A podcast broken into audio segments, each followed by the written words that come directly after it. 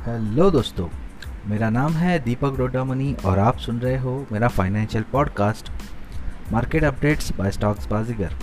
तो दोस्तों आज हम बात करेंगे रिलायंस इंडस्ट्रीज़ के बारे में। रिलायंस इंडस्ट्रीज़ में आज 17 मई को growth equity firm General Atlantic Partners ने अराउंड 6,598.38 करोड़ का इन्वेस्टमेंट किया है। ये इन्वेस्टमेंट जियो प्लेटफॉर्म में हुआ है और उसके कारण आप देखोगे तो ये जियो प्लेटफॉर्म में चौथा मेजर डील यहाँ पे हुआ है और अराउंड जो टोटल 1.34 परसेंट का स्टेक जो आज लिया गया है, वो tech investor General Atlantic Partners द्वारा लिया गया है। तो दोस्तों ये कैप ये कोई पहला इन्वेस्टमेंट नहीं है। अब तक जियो प्लेटफॉर्म्स में ऐसे चार इन्वेस्टमेंट हो चुके हैं जिसमें 22 अप्रैल को फेसबुक ने 9.99 परसेंट का स्टेक लिया था जो कि लगभग 43,574 करोड़ का था।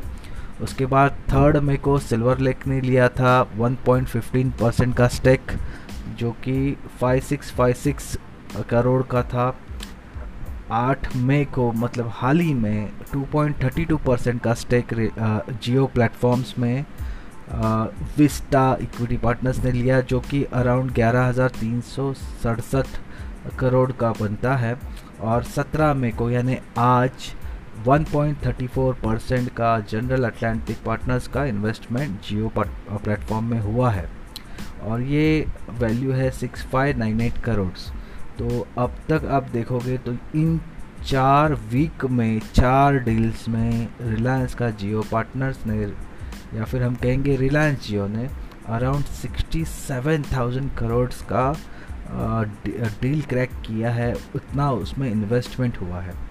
तो ये जो आज की जो कंपनी है जनरल अटलांटिक ये रिलायंस को 40 साल से ट्रैक रिकॉर्ड है इसका और रिलायंस से अच्छे इसके संबंध पहले भी रहे हैं। तो ये जो इन्वेस्टमेंट हुआ है, उसके वजह से कल हम देखेंगे कि रिलायंस का जो शेयर है, वो काफ़ी अच्छा बढ़ेगा और जो भी इसमें फंसे हुए लोग थे वो यहाँ से निकलने में कल आराम से उनको एक एग्ज़िट पॉइंट मिल जाएगा, वो लोग सफल हो जाएँगे। तो दोस्तों रिलायंस एक ऐसा बिज़नेस है जिसमें डाइवर्सिफिकेशन ऑफ़ बिजनेसेस है, जैसे कि इसमें रिलायंस का जो मेन रिफाइनरी का बिज़नेस आता है पेट्रोकेमिकल्स का जो बिज़नेस आता है, आप सभी को पता है कि जब सेवेंटीज़ से लेके अब तक ये देश का सबसे बड़ा रिफाइनरी और सबसे बड़ा ऑयल एंड गैस सेक्टर का कंपनी है और धीरू भाई अम्बानी के बाद मुकेश अम्बानी जी ने भी इसको उतने ही बेहतरीन तरीके से चलाया है और उसके अलावा मुकेश अंबानी जी ने अलग अलग सेक्टर्स में अपना हाथ आजमाया, जिसमें आप रिलायंस फ्रेश हो या रिलायंस का इलेक्ट्रॉनिक्स हो, ऐसे करते करते रिटेल का जो सबसे इम्पोर्टेंट सेक्टर है, उसमें भी वो कदम रखने वाले हैं थ्रू रिलायंस जियो पार्टनर्स और यहाँ पे जो रिलायंस जियो जब से आया है, तब से आप देखोगे तो ये शेयर दुगना हो चुका है। 800 साढ़े आठ के बीच में ये बहुत टाइम तक फंसा था, उसके बाद ये दुगना हुआ है। और मैं समझता हूँ कि जिस तरीके से जियो एक ऑनलाइन रिटेल में या फिर जो भी ई कॉमर्स के जो कंपनीज़ है उनके सेक्टर में एक बड़ा डिस्ट्रप्शन लाने जा रही है उसके वजह से इसका जो वैल्यूएशन है वो काफ़ी पड़ेगा। और ये आगे जाके कंपनी 1900 से लेके 2000 तक आ, का प्राइस पे आपको दिखेगी। अभी इसमें इन्वेस्ट करने का एक अच्छा मौका है 1200 से लेके 1400 इसी रेंज में ये बहुत टाइम से घूम रहा है क्योंकि जब जब वो 1600 क्रॉस कर देता है तो वहाँ पे सेलिंग आ जाती है और वो फिर से 1200 से 1400 के रेंज में आकर लटक जाता है। तो मैं समझता हूँ कि अब आप उसको ख़रीदते हो तो 1600 के ऊपर आते ही आप उसमें प्रॉफिट बुक कर सकते हो।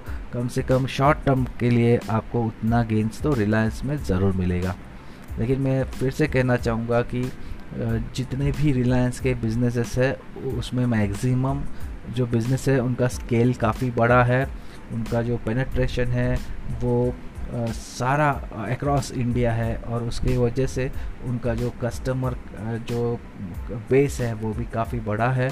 और ये जो कंपनी है, ये आगे चल के अच्छा सी ए जी आर रिटर्न देगी। तो जो लोग लॉन्ग टर्म इन्वेस्टर्स हैं, उनको तो अपने पोर्टफोलियो में रिलायंस रखना ही चाहिए।